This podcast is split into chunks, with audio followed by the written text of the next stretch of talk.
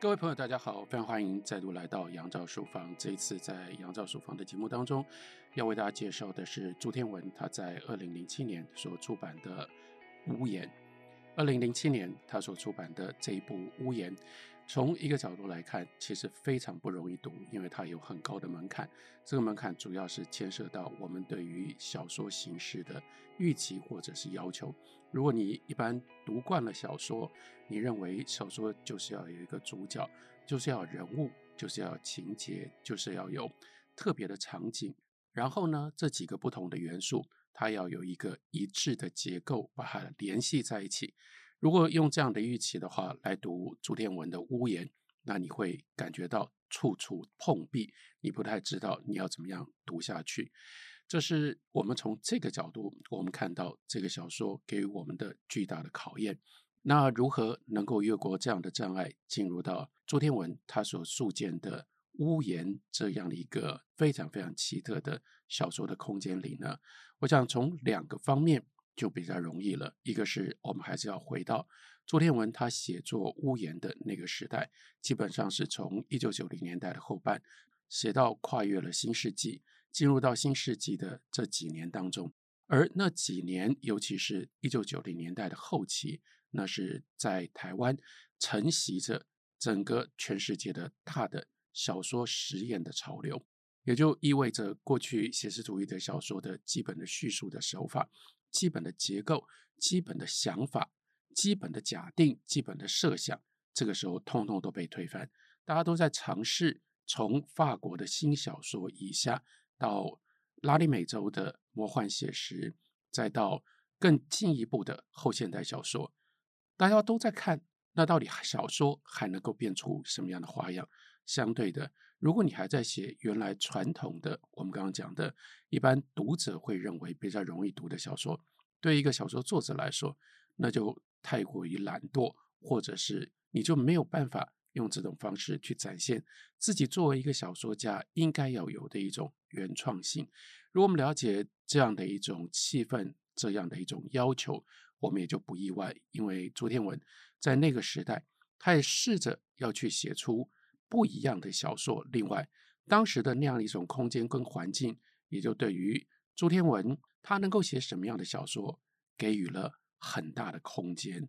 这跟我们今天，尤其是一般读小说的读者的预期，可能有一段距离。可是，我们把这一部分的背景补上去了之后，也许你就不会觉得《屋檐》这个小说那么样的奇特，或者是那么样的古怪了。不过，另外还有一个更有用的。对我们理解屋檐，那就是如果依照我在杨照书房里面介绍的方式，大家前面曾经听过了，甚至曾经读过了朱天文的《世纪末的华丽》，接下来又听过了，或者是读过了《荒人手记》，沿着这两本书顺着下来，进入到屋檐，那就更容易解释了。也就意味着屋檐小说里面有相当程度就是沿着顺着。这两本书所打开出来的，他的追求而来的一个非常明显的贯穿的主题，从世纪末华丽到荒人手记，也到屋檐，那就是世纪末。世纪末最大的特色，那不是颓废而已，尤其是到了屋檐，朱天文要写的，那是一个非常特别的台湾世纪末。台湾世纪末在世纪末的华丽当中。以这个模特儿二十五岁就觉得自己已经老去了的米娅，展现出来的是那种颓废的华丽；到了荒人手记当中，那个世纪末展现出来的是一种死亡的、腐败的，然后呢带一点恐怖，但同时呢带着非常多关于生命深思的这种刺激所产生的世纪末的风格、世纪末的气氛。但到了屋檐。这个世纪末，我特别刚刚讲到是台湾世纪末，世纪末的华丽是台湾没有错，荒人手机也是台湾没有错。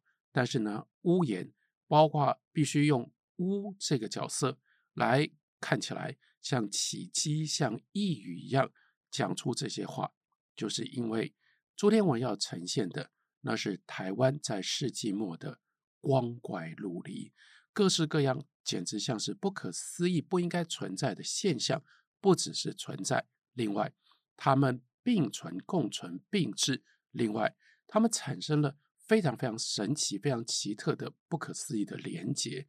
在那样的一个台湾，世纪末的台湾，我们好像被迫，我们不只是必须要打破过去叫做我们的社会，叫做我们的生活的各种不同的期待，甚至更进一步的，那个时候的台湾人，他们所创造出来的各种不同的风景、各种不同的景象，那样的一种荒唐的场面，似乎都在挑战我们对于到底什么叫做人。人到底怎么过生活？还有人跟物质跟这个世界具体的这个关系到底是什么？那个边界在哪里？那个限制在哪里？都被挑战。所以台湾变成了这样的一个 spectacle，变成了一个奇景。而且呢，朱天文在这部小说当中，他又把他自己写在这个台湾的奇景底下，里面有很多根本不是小说，而像是。这个作者朱天文，他的他有的时候，他甚至明白地告诉我们说，那是他的告白，那是他的告诫，他真实生活里面所发生的事情。因而，另外一个很奇特的事情，那就是他把我们可以说一个在世纪末台湾社会观察跟活着的这样的一个作家，他的生命、他的思想、他的经验，也写成了 spectacle。也写成了奇景，所以污言污语，因为不能够用正常的语言来描述这个如此不正常的光怪陆离。就算你要把这个光怪陆离用正常的语言说出来，听起来也不像是一般我们认为人类的语言，而展现出一种非常奇特、既迷人又令人恐惧恐慌的现象。那种特质，它好像来自于另外一个世界，好像是某一种超越的声音为我们描述一个不知道在哪里的特殊的空间所发生的事。这是屋言的特色。那在我们要读屋檐这个小说，另外可以特别注意到的，那就是从荒人手记而来。在上一集的节目当中，特别跟大家讲到过。手记，荒人手记就是用手记体写的。屋檐这本书虽然没有手记这样的名词出现在书名或者是书里任何醒目的地方，可是阅读的时候，我们要有心理准备，我们必须用这种态度跟策略来对待这本书。这也是一部手记，因为是手记，所以它是一段一段的。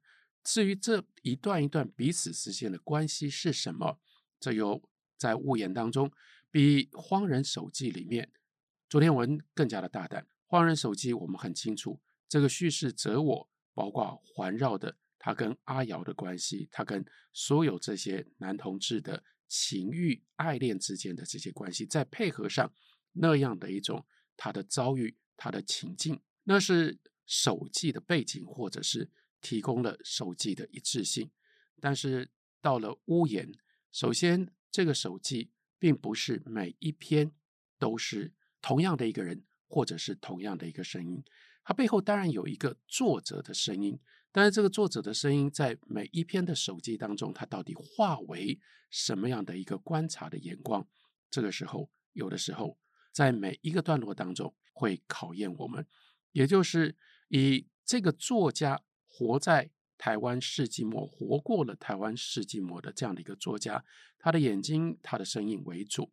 这个作家，当然很多时候我们可以直接就把他看成是朱天文，但是除了他的生命的遭遇以及感受之外，作为主体，另外穿插了其他。他为什么要这样选择？因为他选择的，就像在《荒人手记》当中选择了这样一个男同志作为他的对象。在屋檐小说里面穿插出现的其他的生命被选进来，都有一个共通性，那就是同样的极端，同样的光怪陆离。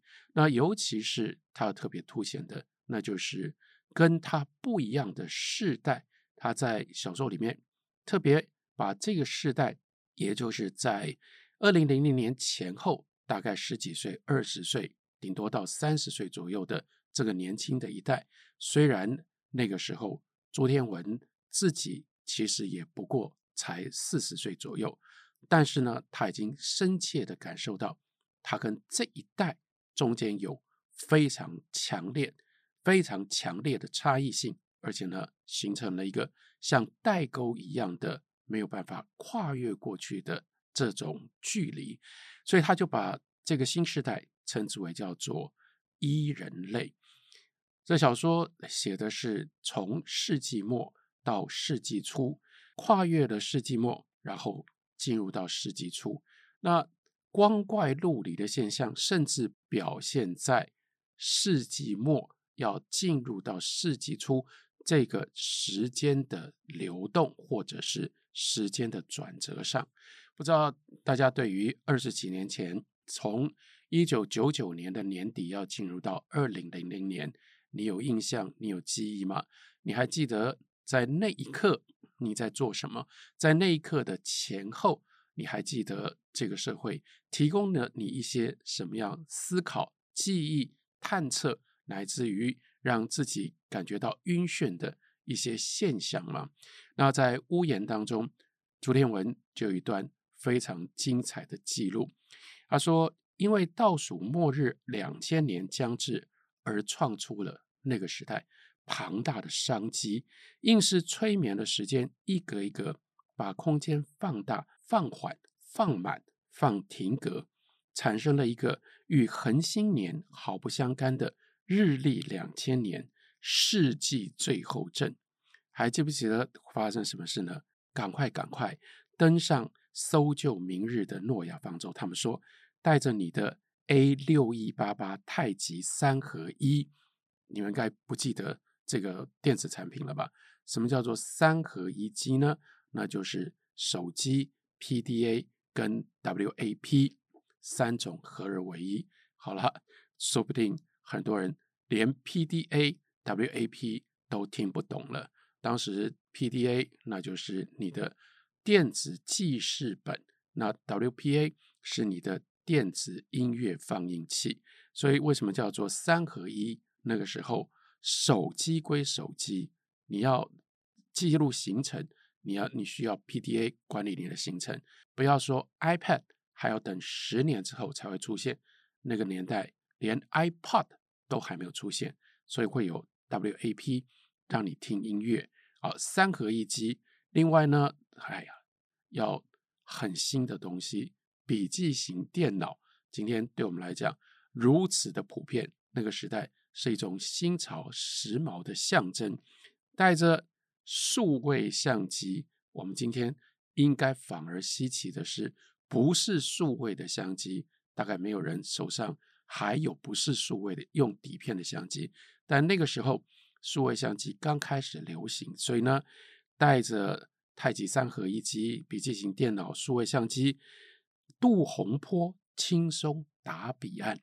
有一种特别的商机，是所谓的封存未来公司，赶着最后之前，就是到了一九九九年的年底之前，卖出了五万具，叫做时代胶囊。这时代胶囊呢，用不锈钢钛合金做成的文物密藏器，把里面的空气全部抽干净。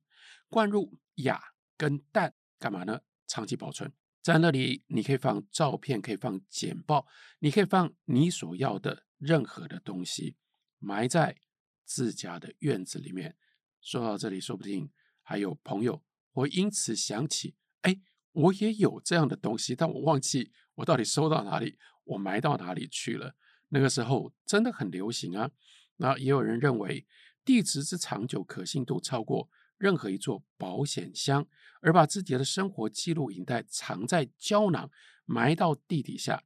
他说：“我不愿死后就此被遗忘，所以呢，不是在自己有生之年要去挖出来，就埋在那里，等到不知道啊，三十年、五十年、一百年，那如果用地质的时间，当然可以更长久。之后有一天被挖出来了，子孙们就会知道这是我。”这是我生前的作为，不过，国际时代文物秘藏器学会说老实话，我不确定这是不是朱天文夸张去发明出来的一个学会。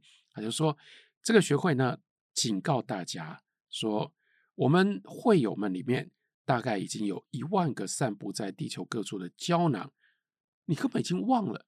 换句话说，这夸张荒唐的地方在哪里？世纪末还没到，你为了要准备世纪末。那世纪末就让你想到世界末日，就想到时间终止，所以呢，你觉得要抗拒这样一种时间，因此用时间胶囊把东西这个收藏起来埋下去。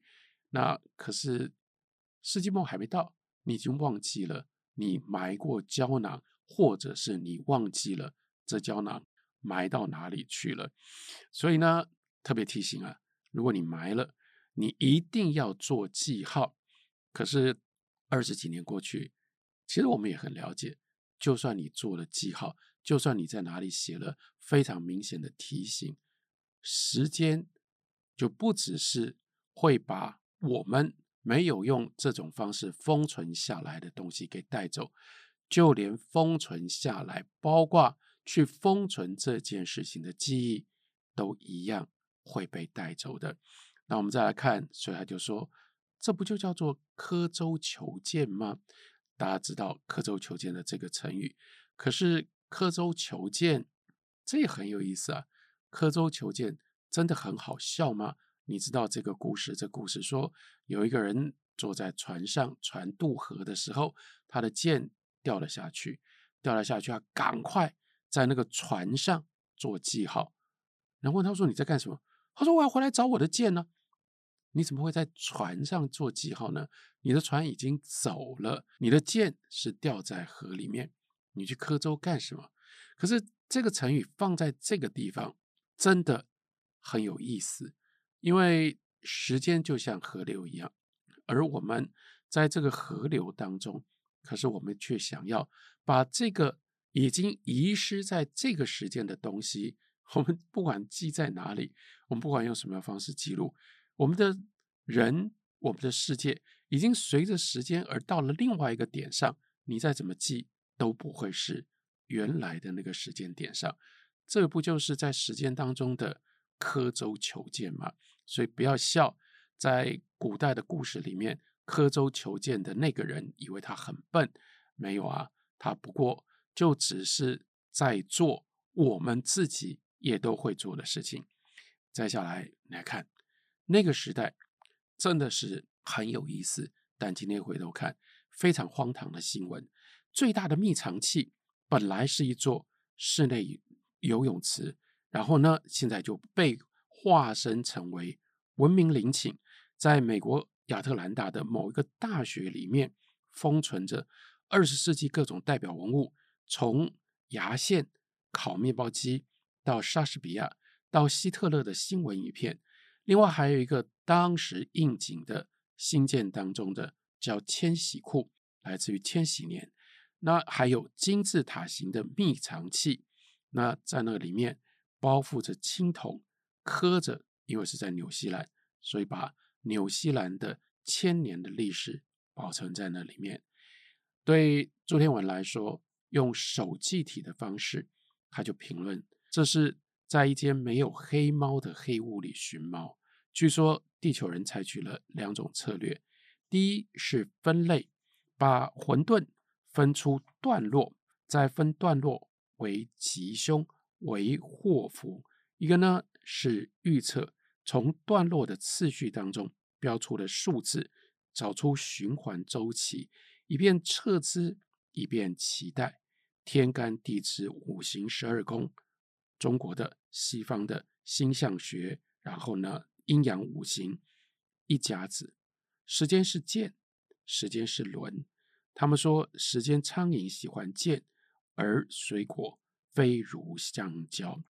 好，接下来就有另外这么一段，另外一段就是关于世纪的最后一次升旗典礼。那世纪的最后一次升旗典礼，其实就牵涉到到底一个世纪是什么时候结束。于是呢，就有两个中学教员为了这件事情而起了严重的争执。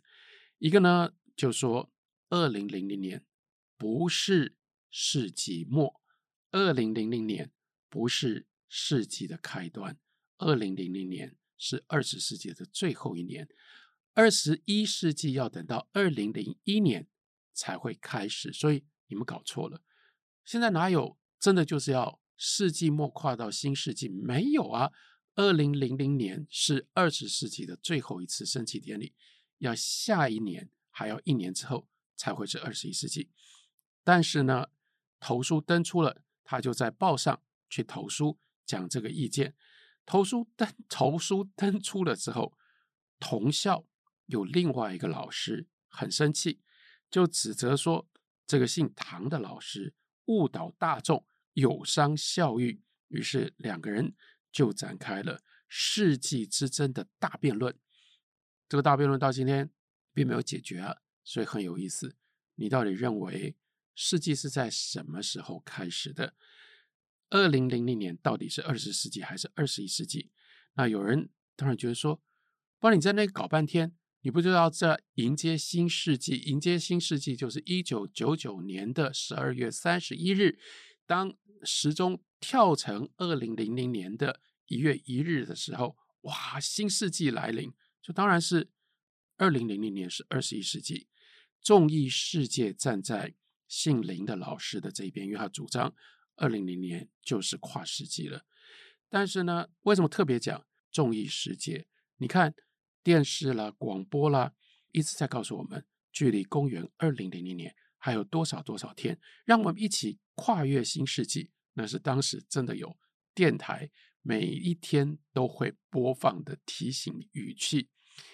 但是呢，中央气象局跟格林威治英国的皇家天文台却站在姓唐的这个老师的那一边，用平静的口吻说：“二十世纪从哪里开始？一九零一年开始啊，所以它有一百年，当然就是终止在二零零零年。同样的道理，二十一世纪也必然是从二零零一年到二一零零年。”另外呢，很有意思的，他就特别提到了 Kubrick 这位大导演，他拍过大家应该知道的科幻片经典作品。你看他标题是什么？Two Thousand One Odyssey，二零零一太空漫游，不是二零零零啊，二零零一对他来说才是二十一世纪，所以他站在这个姓唐的这一边了。然后两个人争执不下，太有趣了。那个时候，这是真实的事情，那就是 Stephen Jay Gould 这一位科普作家，但是他其实真实的背景是哈佛大学非常重要的一位演化学家。那个时候他来台湾访问，因为他的很多科普的书翻译成为中文，在台湾出版，所以出版社特别把他邀来台湾。那 Stephen Jay Gould 他很有名，他是棒球迷，而且他是洋基队的球迷。那个时候，他又把他的小孩带来，但他的长子是一个我们称之为叫换算神童，意味着他在许多的方面，他的发展是跟一般人不一样的。但是呢，他就有一个特别的能力，你跟他讲任何一天，他马上可以告诉你那是礼拜几。那所以呢，就吵啊吵啊吵。来，我们来听这个真正的了不起的科学家告诉我们，到底是二零零一还是二零零零？但是这个智者呢，Stephen Jay Gould，他听完了，一如禅师一般，他不解答，他讲了一个小故事。这个小故事是真实的故事，说：“哎呀，我某一年小的时候，有一天深夜，被爸爸另外带着我的弟弟干嘛呢？深夜。”跑了上车，爸爸开车在住家附近绕啊绕啊，跑了 ten miles。那为什么要特别跑这个 ten miles 呢？因为在车上，爸爸发现那个里程表啊，已经从九千九百九十左右。所以爸爸一想，我第二天要去上班，我上班的时候这个里程表就会从九九九九变成一零零零零。好，爸爸舍不得啊，爸爸觉得，哎呀，这么重要的时刻，目睹亲眼目睹车子从这个里程表从四位数，尤其是从九九九九变成五位数，所以不应该一个人独享，就把两个小孩，两个男孩叫来，一起来经历这个特别的时刻。Stephen Jago 讲这个故事的意思是什么？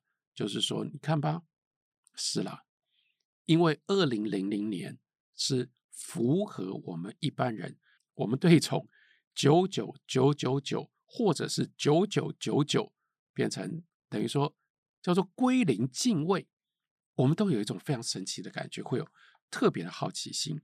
那所以呢，姓林的听了这一段话，开心啊！你看吧，智者。Stephen Jay Gould 站在我这边，然后看了一下那个姓唐的老师，但是呢，嗯，Stephen Jay Gould 就说：“哎呀，从二零零零变成二零零一，毕竟不像从一九九九变成二零零零那么样的有趣。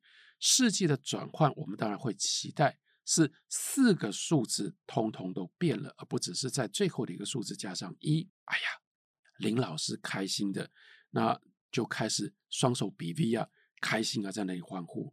那唐老师呢，不甘心，那就问 Stephen Jay Gould 说：“那你的意思是格林威治天文台、皇家天文台他们错了吗？”Stephen Jay Gould 回答：“他们的说法是对的。”诶，这个时候呢，两个老师一起都很惊讶。Stephen Jay Gould 接下来讲的这段话太有趣了。简直像是禅宗的寄语一样。他说：“因为那时他们还不知道零。什么叫做那时他们不知道零？来，回到公元第六世纪，他们不知道零。这个时候，僧侣奉命兼修历史，就依据罗马建国的年代，界分俗世跟基督世，纪元前跟纪元后。那因为他们不知道零，所以呢？”没有纪元零年，只有纪元元年，所以纪元元年往后数，或者是纪元元年再往前数，因此纪元元年往前就是纪元前一年，这里就就没有零了。所以呢，计算世纪的问题，就是因为起算的数字当时没有零的概念，就只能够从一开始算，一个世纪有一百年，所以。这就是逻辑。既然你从一开始，一百年之后，当然就变成百。一九零零年，因为这样属于十九世纪，二零零零是二十世纪最后一年，而不是新世纪的第一年。哇！大家听了，这真的是个智者，告诉我们，原来那个时候他们还不知道零。但是林老师呢，就当然很伤心，说原来搞了半天。我们白忙一场啊！那我是笨蛋，全世界也都是笨蛋。我们倒数了一整年呢，然后这个东西都是假的。那智者 Stephen j a g 就说：“没错啊，这个是……哎呀，有一个逻辑的年，有一个感官的年，但是要怎么样能够重合？如果有纪元零年，但明白我们没有纪元零年。”如果有纪元零年，那二十一世纪才会是从二零零零年算起。那这样逻辑年，或者是逻辑感受、逻辑推论底下的世纪跟感官的那个世纪就能够重合了。哇，